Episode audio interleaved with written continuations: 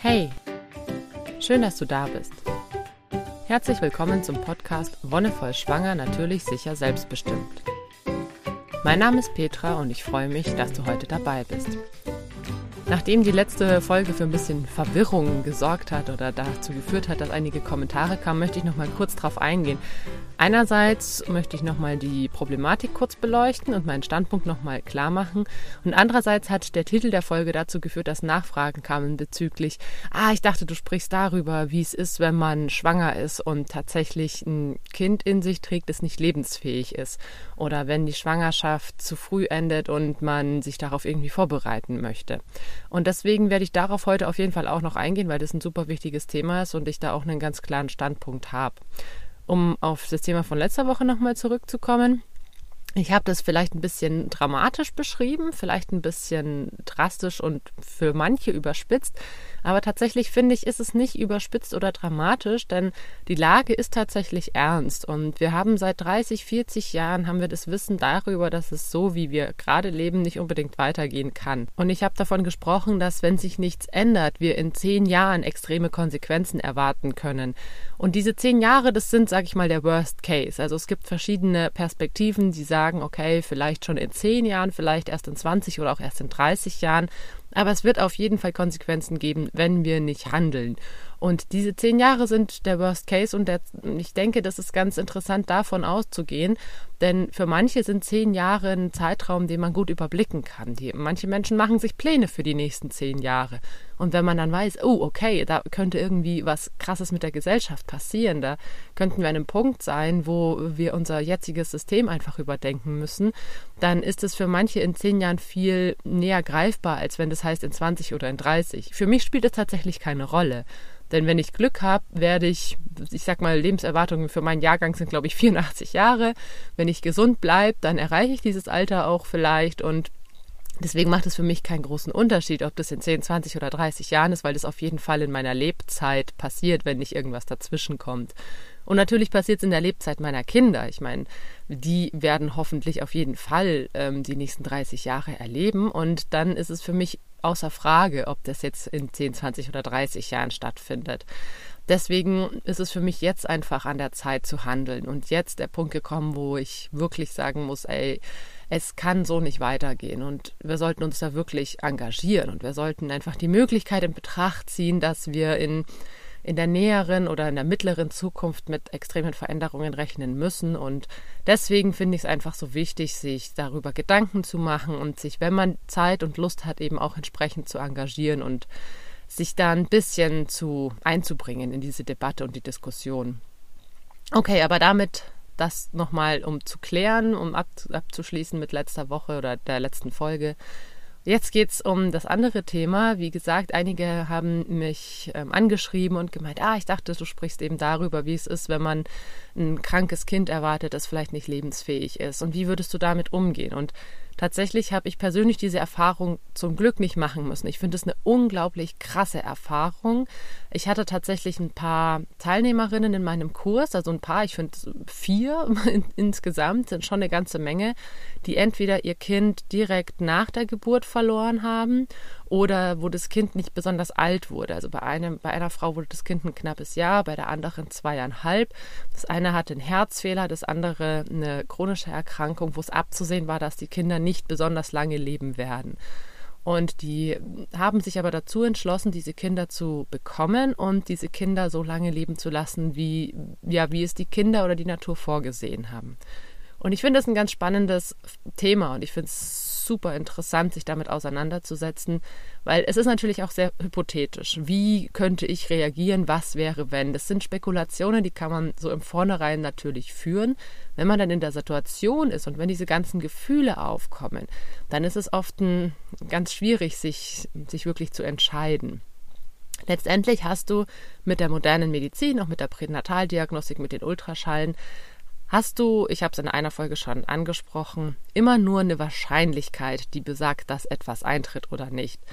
Das heißt, vielleicht wird in irgendeiner Untersuchung festgestellt, okay, das Kind könnte einen schweren Herzfehler haben oder das Kind könnte die und die Behinderung haben oder die und die Fehlbildung haben, aber es ist alles nur eine Wahrscheinlichkeit. Und kein Test der Welt kann dir eine hundertprozentige Sicherheit geben, dass das wirklich der Fall ist. Deswegen, ich bin ein Mensch, ich versuche mich immer aufs Positive zu konzentrieren und zu sagen, hey, okay, lass die Schwangerschaft einfach laufen, komm in die Intuition, ins Vertrauen in deinen Körper. Und wenn diese Chance besteht, dass auch wenn zu 99 Prozent jetzt der Test sagt, das Kind ist nicht lebensfähig, gibt es die einprozentige Chance, dass es das doch ist. Und für mich wäre das Grund genug, diese Schwangerschaft aufrechtzuerhalten und zu schauen, okay, was passiert? Ist dieses Kind vielleicht tatsächlich dieses eine Prozent, das doch lebensfähig wäre? Dann wäre das super traurig, oder ich fände das super traurig, wenn ich dann die Schwangerschaft vorzeitig beenden würde, weil ich mir denke, okay, 99 Prozent sind schon viel und ja, das ist super unwahrscheinlich, aber mm, die 1 Prozent, ich würde diese Chance ergreifen. Ich würde tatsächlich diese Chance ergreifen. Außerdem gibt es Sachen, ganz, ganz, ganz selten gibt es Fehlbildungen oder Krankheiten, die mit hundertprozentiger Sicherheit festgestellt werden können. Das ist zum Beispiel eine dieser ganz wenigen Sachen ist, dass sich der Neokortex nicht ausbildet. Das ist ein Teil vom Gehirn und dein Gehirn ist dreigeteilt ins Stammhirn, das Zwischenhirn und den Neokortex, die, die, dieser neueste Teil des Gehirns. Und es gibt tatsächlich den Fall, dass sich dieser Neokortex nicht ausbildet. Und das kann man im Ultraschall sehen, weil der Kopf einfach extrem deformiert ist. Und damit ist ein Kind wirklich nicht lebensfähig. Und das ist eine der wenigen Sachen, die man wirklich mit hundertprozentiger Sicherheit im Ultraschall feststellen kann, außer es ist wirklich jemand, der das erste Mal einen Ultraschall macht und einfach überhaupt keine Ahnung hat. Aber dann wird auf jeden Fall eine zweite Meinung eingeholt. Und wie gesagt, außer diese ganz, ganz, ganz, ganz seltenen Sachen, die man wirklich mit hundertprozentiger Sicherheit feststellen kann, gibt es fast nichts, was mich dazu bewegen würde, eine Schwangerschaft vorzeitig abzubrechen. Also ich will nicht sagen, dass es das überhaupt nicht gibt. Ich meine, es gibt vielleicht auch soziale Gründe, die dafür sprechen, aber das ist ein anderes Thema. Aus medizinischer Sicht würde ich das nicht tun, außer es würde wirklich zum Beispiel mein eigenes Leben gefährden. Dadurch, dass ich schon drei Kinder habe, würde ich mein eigenes Leben nicht aufs Spiel setzen.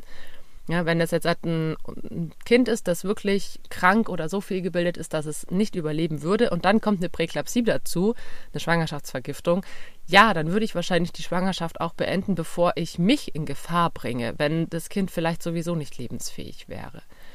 Und es sind halt wirklich krasse Abwägungssachen. Generell bin ich der Meinung, dass auch hier der natürliche Weg, so wie ihn dein Körper und dein Kind vorgesehen hatten, auf jeden Fall verfolgt werden sollte. Es gibt immer die Möglichkeit, bei solchen Diagnosen die Schwangerschaft vorzeitig zu beenden, entweder durch das Einleiten der Geburt, da wird vorher der Embryo mit einer Kaliumspritze ins Herz abgetötet. Es ist im Endeffekt eine späte Abtreibung. Oder du kannst dich auch dazu entschließen, die Kinder oder das Kind per Kaiserschnitt zu entbinden. Und das sind die beiden Möglichkeiten, die beide einen unnatürlichen Weg beschreiten. Das Einleiten der Wehen ist was, was ich auch schon in einer anderen Folge beschrieben habe, das, was nicht vom Körper ausgeht, sondern was von außen angestupst wird und häufig, wenn es dann in einer frühen Woche ist, irgendwie 26, 27, 28 oder auch noch früher, führt es auch nicht wirklich zum Erfolg. Also das ist, da muss man immer abwägen, wie viel Stress gibt man sich auch ähm, mit der Einleitung, die wahrscheinlich nicht funktionieren wird. Oder trägt man dieses Kind einfach so lange aus, bis der Körper selber sagt, ich bin jetzt bereit. Der Körper wird irgendwann das Kind gebären wollen. Der Körper wird an einen Punkt kommen, auch es kann auch sein, dass das Kind in deinem Bauch schon stirbt und du das trotzdem noch für zwei, drei Tage oder sogar eine Woche in dir behältst, bis der Körper bereit ist loszulassen. Und es ist nicht nur das Körperliche, sondern das ist auch was Seelisches. Also ich finde da die, der Rückgriff aufs Yogische, wo der Körper ja dreigeteilt ist oder dein, dein Wesen dreigeteilt ist in Körper, Geist und Seele, finde ich da ganz hilfreich mit der Vorstellung, dass der Körper, der Geist und die Seele zwar eigenständige Funktionssysteme in deinem Körper sind oder in deinem Wesen, aber trotzdem zusammenhängen. Und wenn mit deinem Körper was passiert, dann schlägt sich das auf Geist und Seele nieder. Gleichzeitig, wenn was in deinem Geist passiert, schlägt sich das auf Körper und Seele wieder und so weiter und so fort.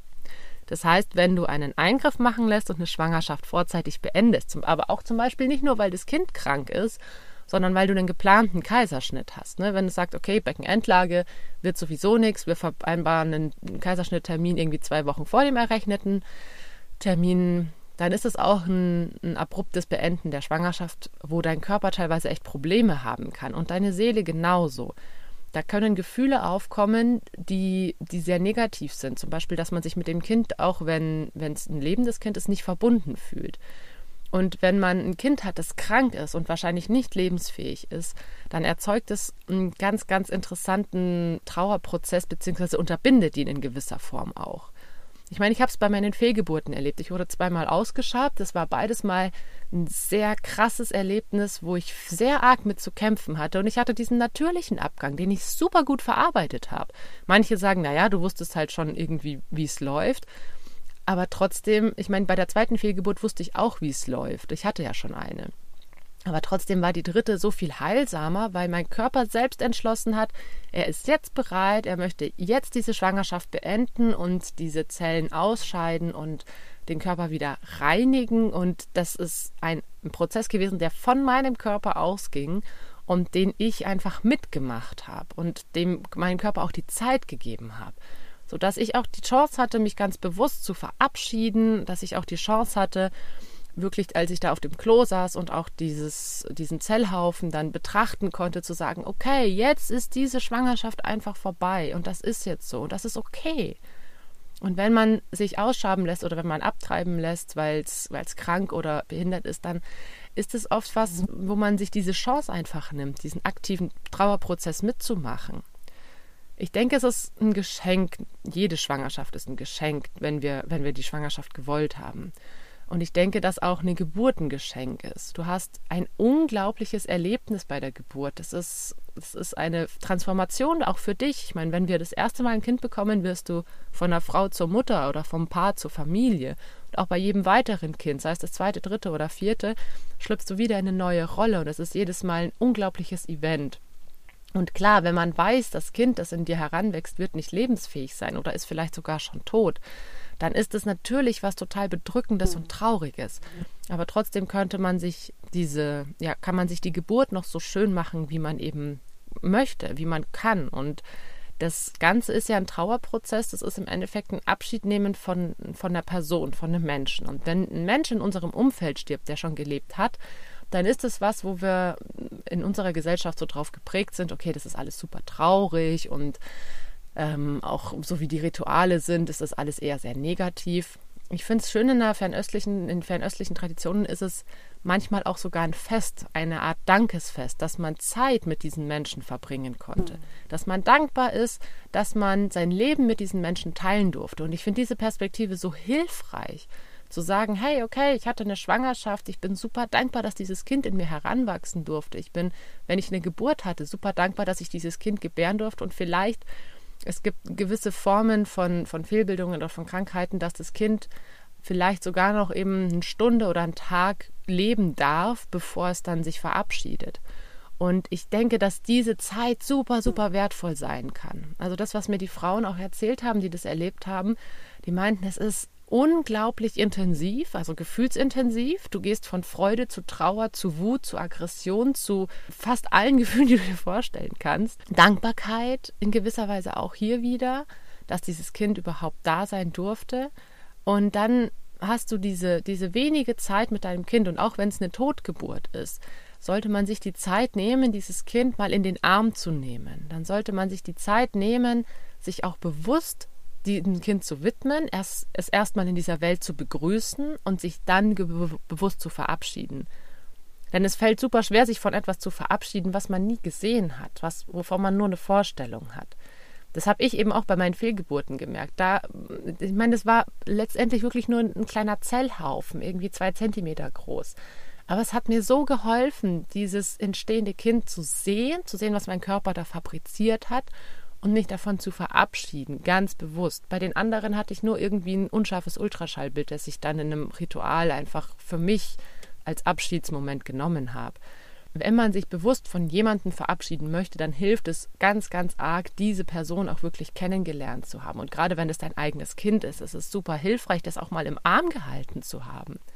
Und manche sagen, boah, das ist doch super schwer, irgendwie ein totes Kind im Arm zu halten oder ein Kind beim Sterben zuzusehen. Und ich glaube, ja, das gehört zu den schwierigsten Aufgaben im Leben eines Menschen, das eigene Kind beim Sterben zu begleiten oder das eigene tote Kind in den Armen zu halten. Das ist unglaublich krass und unglaublich intensiv. Aber es hilft so sehr für den Trauerprozess. Es hilft so sehr, dass wir das ganz bewusst und aktiv verarbeiten können. Die andere Variante wäre eben die die Abtreibung, die Ausschabung oder den Kaiserschnitt, das Herausschneiden lassen. Und manche, es gibt Frauen, die sagen, ich möchte das wirklich gar nicht sehen, ich möchte, dass das vorbei ist und, und ich möchte meine Ruhe haben.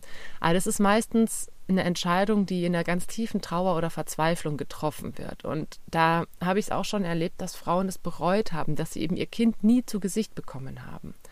Und das finde ich auch durchaus nachvollziehbar, denn äh, das ist was, was du bereuen kannst im Sinne von, ich habe mein Kind niemals gesehen außer vielleicht auf einem Ultraschallbild. Und du solltest dir diese Chance, denke ich, nicht, nicht vertun, indem du sagst, in einem Moment von, von Trauer, Wut und Aggression zu sagen, nein, weg mit diesem Kind, weg mit dieser Schwangerschaft. Du solltest dir genug Zeit nehmen, um das zu überlegen und versuchen, in einem nicht ganz so emotionalen Moment es zu entscheiden immer versuchen, okay, auf dein Bauchgefühl zu hören, immer versuchen auch die, es gibt super viele Leute, die dir versuchen, ihre Meinung aufzudrücken. Ich will dir meine Meinung überhaupt nicht aufdrücken. Ich will dir nur sagen, was ich machen würde, wahrscheinlich. Wie gesagt, wenn ich dann in der Situation wäre, wäre es vielleicht auch wieder anders. Aber ich denke, dass der natürliche Weg da einfach auch der bessere ist, um einerseits dir selbst die Zeit zu geben und deinem Körper die Zeit zu geben und vor allem, um auch eine gute Voraussetzung für eine Folgerschwangerschaft zu schaffen. Denn wenn du den Trauerprozess nicht aktiv begleitet hast und wenn du dich von diesem Kind nicht wirklich verabschieden konntest, dann kann es tatsächlich sein, dass du mit viel mehr Angst, Zweifeln und Unsicherheiten in eine Folgeschwangerschaft gehst. Okay, was wäre wenn und dich wieder ganz arg aufs Negative konzentrierst wohingegen, wenn du dich ganz bewusst verabschiedet hast, dieses Kind auch geboren hast und im Arm halten durftest, dann hast du viel mehr die Chance, ich sag mal, freier und positiver in die nächste Schwangerschaft zu gehen. Einfach weil du diesen Prozess durchgemacht hast und verarbeitet hast. Das gehört zur Trauer dazu, dass man irgendwann an einem Punkt ist, wo man sagt, okay, und jetzt geht's Leben weiter. Bei manchen Frauen ist es dann auch so, dass sie, wenn eine Schwangerschaft äh, beendet wurde, dann als Ausgleichsreaktion relativ bald wieder schwanger werden wollen. Aber das, das war bei mir auch so, als ich die erste Fehlgeburt hatte, wollte ich danach super schnell schwanger werden, um das zu kompensieren. Aber letztendlich ist es genau das, es ist eine Kompensation und das ist immer ganz schwierig, mit sowas dann umzugehen und dann mit die Gefühle in den Griff zu kriegen. Vor allem, wenn auch noch dann die ganzen Hormone mit ins Spiel kommen, die ja dein, dein Gefühlshaushalt auch nochmal kräftig durcheinander wirbeln. Außerdem finde ich gerade das hm, anzustreben, dass es natürlich abläuft, kann dir trotzdem ein schönes Geburtserlebnis bringen. Also eine natürliche, spontane Geburt ist meiner Meinung nach immer zu bevorzugen, wenn es eben mit dem Gesundheitszustand der Mutter vereinbar ist.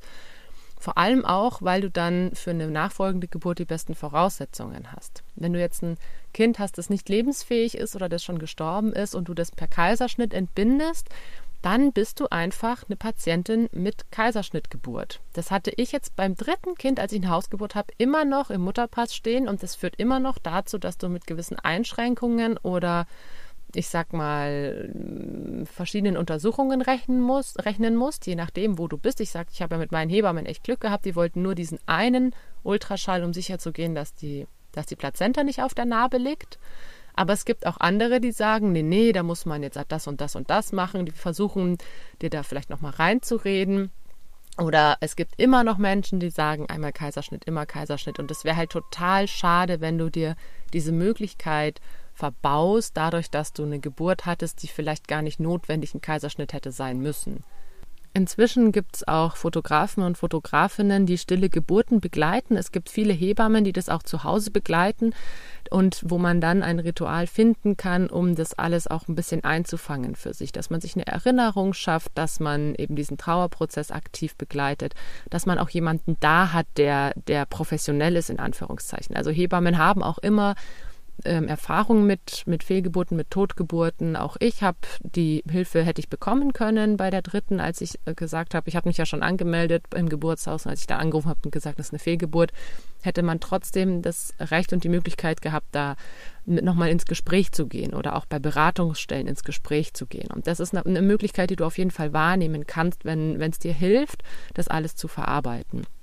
Ganz wichtig ist natürlich auch, ich meine, man sollte sich nicht von vornherein mit dem Worst Case irgendwie befassen und sagen, okay, ja, das könnte jetzt auch eine Totgeburt sein oder eine Fehlgeburt oder es könnte ein Kind mit einer krassen Behinderung sein.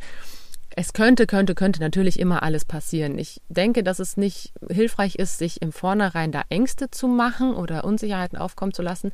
Also ich denke, es ist ganz wichtig, sich auf einer rationalen Ebene damit auseinanderzusetzen. Es könnte passieren und wie würde ich damit umgehen? Dass man das schon vor der Schwangerschaft für sich klärt und am besten auch mit dem Partner oder der Partnerin bespricht. Und es ist halt auch super ungünstig, wenn man dann in der Situation ist, man ist irgendwie im fünften Monat schwanger und bei einer Untersuchung kommt raus, okay, dieses Kind ist bereits gestorben oder es ist eben so viel gebildet, dass es nicht lebensfähig sein wird, wenn es geboren wird. Und dann kommen diese ganzen Gefühle und sich dann in diesem Modus nochmal mit dem Partner oder der Partnerin zu verständigen, okay, was wollen wir tun? Das ist super schwierig und ich finde es einfach hilfreich, sich da schon vorher oder am Anfang der Schwangerschaft damit auseinanderzusetzen, damit man eben nicht dann noch in Streit ähm, kommt oder in, in Situationen, die ungünstig sind für die Beziehung, in stressige Situationen, weil man dann sowieso schon gestresst ist und, und diese ganzen negativen Gefühle hat.